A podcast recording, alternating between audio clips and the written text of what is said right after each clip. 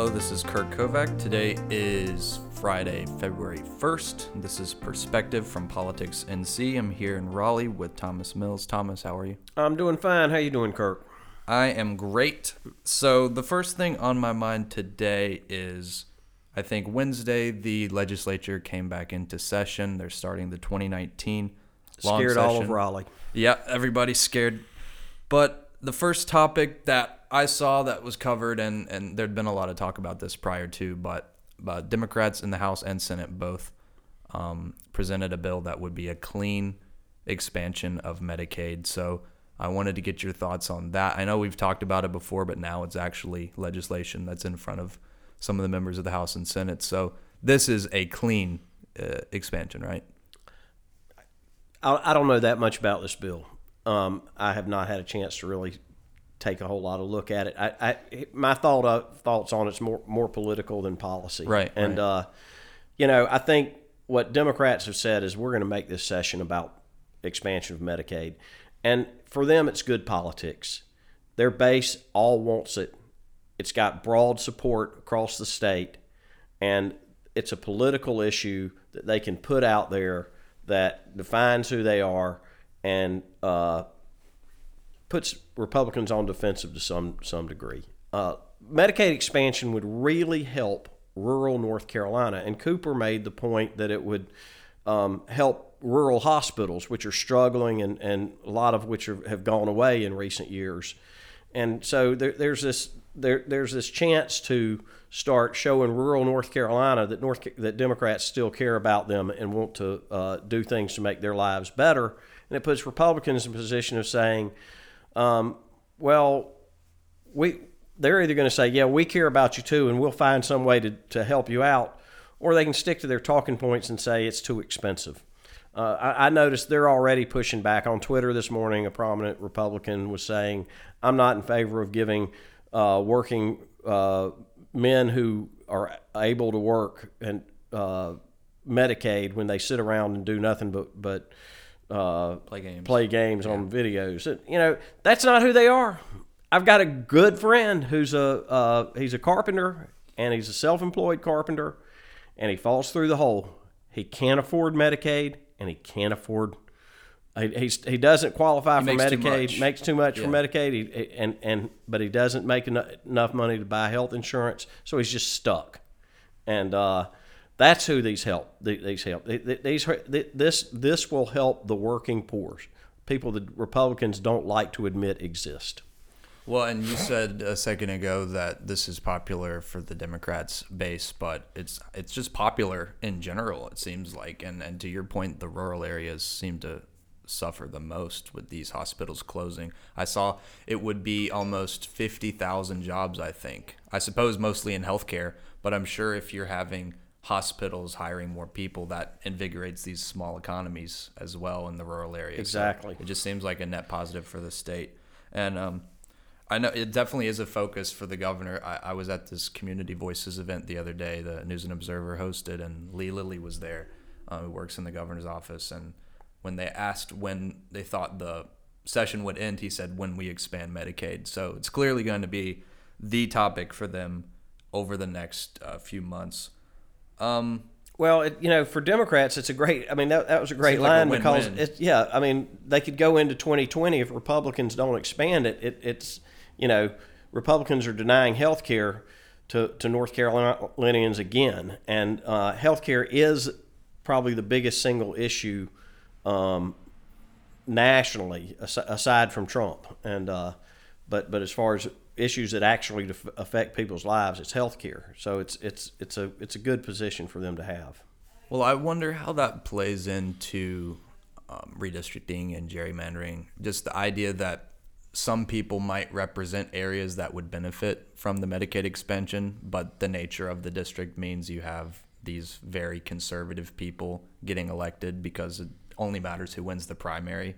So, do you think there are a lot of districts that have representatives that would benefit from not passing it because the primary would be so contentious if somebody maybe says that oh they're socializing medicine or something?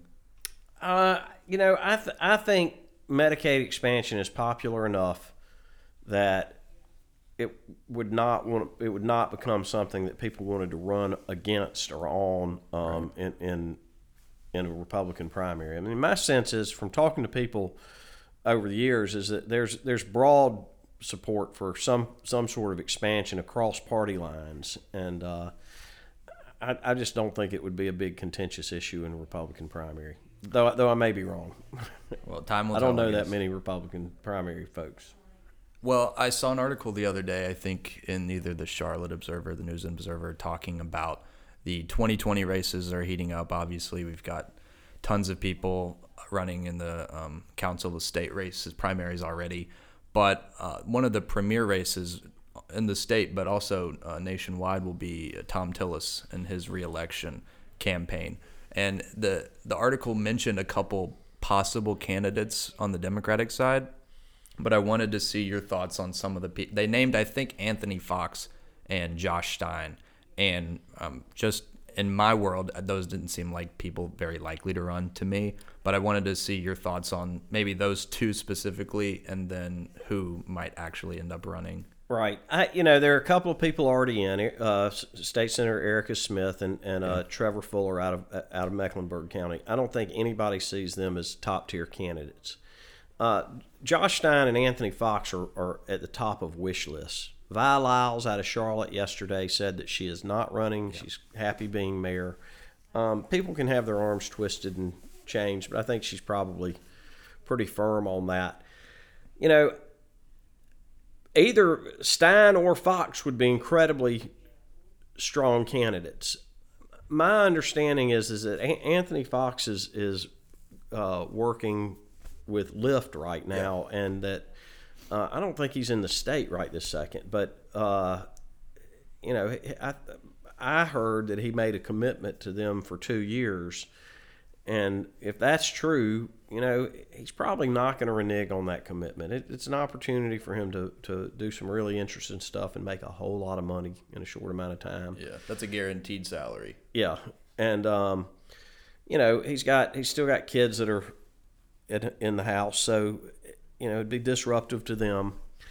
You know, Josh Stein is uh, doing a great job as Attorney General. I think he's probably getting some national attention for some of the stuff he's doing around the opioid crisis. He's reached across the aisle to build relationships on things that are important to North Carolinians. Um, I don't I don't see the upside to him running when he I feel like he's fairly secure in his his reelection campaign and there's going to be a seat open in 2022 where he could right. run for U.S. Senate and not have to worry about losing. And, and if he lost, go back to being Attorney General. And, and if he lost in 2022, he'd be the sitting Attorney General in 2024 when Roy Cooper's term limited out. If, if, if he runs and, and loses to Tillis, he's kind of he's got two choices: kind of get out for a little while and try to stay relevant somehow, or or kick kick into gear an, a campaign immediately to run for uh, uh, the Burr seat in 2022. And I, you know, I don't know Josh's mindset right now, but if but if I were Josh, I'd probably go. You know, I'm I'm doing I'm having a pretty good time. I'm doing some good stuff. I'm making a difference for North Carolina.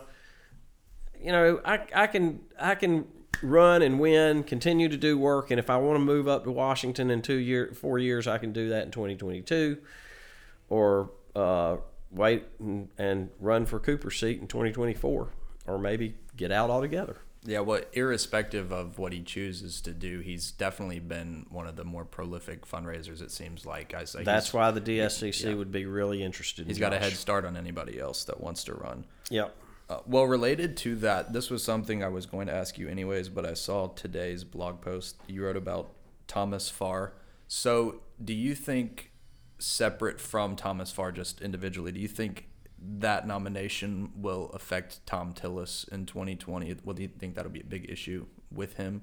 Because it seems like he's been pushing for that nomination to come back up. I, I know they talked about they were reconsidering it. Well, it just Trump makes can, sure that Thom Tillis won't get any African American support. Not that he was expecting any anyhow, but you know, it's it's it's just a further further divide between uh, the Republican Party and and minority voters of, of all persuasions. You know, it's just it's it's it's also a reflection of who Thom Tillis is, he's not a North Carolinian.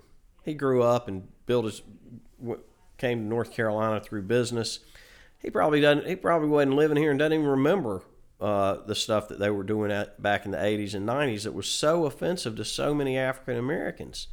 And so it, it, you know these this this party this Republican Party is pretty historic historically tone deaf. Most of them are not North Carolinians. The leadership, they're people who've moved here. They don't really understand the, the a lot of the divisive history we've had. So they they they uh, appear remar- remarkably insensitive uh, to the history, the racial history of the state. Why do you think a lot of the Republicans, not just North Carolina, but to me, I see some of my conservative friends that are closer to my age, and I think they have a different perspective on race than some of the older Republicans. But a lot of them really like what Tim Scott has to say about race, and it, it always strikes me as odd that the lone African American Republican senator would not have an outsized platform to talk about these issues. It seems like they just ignore what he says on it or try to pressure him to change his mind. Right. Well, the Republican Party has never been very kind to um, their African American uh, elected officials, and and they're treating Tim Scott just like they treat everybody else. And you know the, th- the sad thing is, is is you you look at who Tim Scott is, and he is he is a real conservative. I mean, he's a social conservative, he's fiscal conservative, he's everything the Republican Party should like, and yet he has a different perspective on race because he grew up in a, as a black man in North Carolina, in South Carolina. So they should be paying a lot of attention to him, but they, you know, they they uh, who, who was the guy the the the party chair um, from Maryland, African American Republican Party chair from Maryland. You, uh, oh gosh, I'm drawing a blank on his name, but I'm not sure. Uh, anyhow, and then they had an African American uh, congressman from Oklahoma, former football player whose name I'm forgetting too. Both these guys have been off the stage for a little bit, but uh, um, you know, they, they basically were ignored by the party. We got Michael Steele. He was Michael Steele. That's that what I'm was? talking about. Yeah. yeah. Michael Steele was part uh, was national. Yeah, was chairman RNC. of the RNC. Yeah, and and he was never treated very well with and and uh, you know it. I, I just think these guys they lack historical perspective. They're in denial about what they do because they're still using tactics that are that are essentially racist you know, the, the, the biggest thing we've seen with them is, is the rebuke of Steve King in Iowa.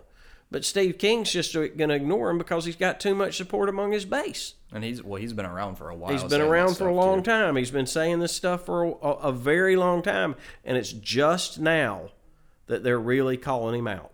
Well, just because now it's getting so much coverage, yeah, it seems like you can't ignore it. Right back to North Carolina specifically, uh, just yesterday, I think the governor finally appointed the new members of the elections board, and I think a lot of people are still unclear on that whole process. But do you think that this is this is how the board was prior to all these lawsuits and things uh, that happened once Roy Cooper took office, I believe. So we had like two years of litigation just to get back to where we were before but do you think there will be a, a quick resolution to this NC9 stuff, or do you think we're still in for the long haul? I'm, I don't know what I don't, I don't know exactly what a quick resolution means. You know, I, I mean, I think they've got to go through the investigative process, and may, maybe they've got enough information now to make a decision. But I, from everything I've read, and it's not been in the news as much, but everything I've read, I've talked to a lot of reporters who've been down there on the ground and they all say there's a lot of fraud down there. And and look, this is not new. This has been going on down there for a lot of years, and it's less partisan than it is, than it is about money. But right now, it's on the Republicans, and uh, we probably are going to see a new election. I just don't know when, when that's going to occur. I don't know if that's something that we're going to have in the summer, late spring, summer, maybe next fall. There's no timeline. But there's no timeline for it. And, and uh, it'll be interesting to see how this new board reacts. I think most people would like them to move pretty fast, get it out of the news cycle. Yeah. More on to national news. I, there's been a lot of upset liberals because the Starbucks CEO um, Howard Schultz is considering an independent run for president, and a lot of people uh, are assuming, and I'm not sure, nobody knows really, that he would siphon votes away from whoever runs as a Democrat. But I think I saw you had maybe a, a different opinion on that, so I wanted Yeah. to see what you think on it. I don't I don't understand what they're getting so upset about. This guy's a billionaire CEO of a multinational corporation. I, don't know a whole lot of Democrats who think that's a great profile to run. And um, he's not somebody who's been involved in politics. It comes out that he hadn't even really voted that much. So why he's going to siphon votes from Democrats, I don't know. Seems to me like you've got a lot of disaffected Republicans right now. I mean, everything I see is somewhere around 15 to 20 percent of the Republicans don't like Donald Trump. This guy kind of gives them somewhere to go. You know, he's he's he's trying to fill the middle at a time when I don't see much of a middle to get filled. I mean, the Democratic Party is pretty much staking out a, a, a, a pretty meaty liberal um, perspective right now, and you know, and I think a lot of it is a rebuke to the whole supply side economics that's driven uh, our economy and our politics since Reagan. And I think we're about to see this pendulum start to swing back, and we're going to st- see, uh, you know, what what we what we know is that supply side economics and all this faith in the market has led to massive inequality. Inequality like we haven't seen since the 1920s, 100 years. And what brought it back to normal was, was, was more faith in the ability of government to help people. Help people with things like colleges, schooling, education, helping them with their health care. It's the same thing that happened with the New Deal. And, and uh, you know, we, we need to see that. We're not, we're not a poor country. We're, we're, a, we're the wealthiest country in the world with the largest economy in the world. And yet we have uh, uh, trillions of dollars in debt, and the Republicans think that the rest of us ought to pay for it and give those guys a pass. And I think that most of the country's going, you know, maybe they should pay their fair share.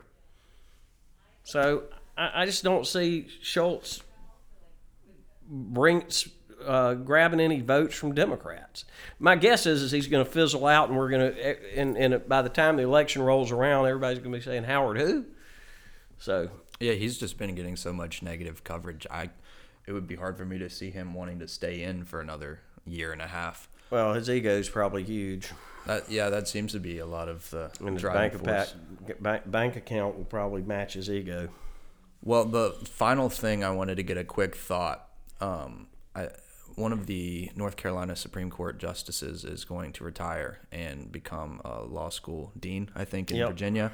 And I saw a couple Republicans saying that Governor Cooper ought to appoint a Republican to replace him. So I wanted to see if you thought that would be a There good wasn't idea. a couple of Republicans. Most of a- them, all of them. There was a letter from most of them saying that, you know, I hope he doesn't listen to them.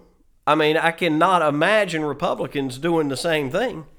My my pick is is I think he ought to put, he ought to appoint Patricia Timmons Goodson um, to the seat. She should be on the federal courts, but uh, she got blocked up there in Congress, and uh, she served on the Supreme Court before.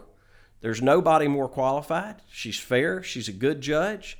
And uh, it would be an historic appointment. Be the first African American woman to serve as uh, Supreme Court just, uh, Chief Justice of the Supreme Court. Be great. It'd be a great choice for Governor Cooper.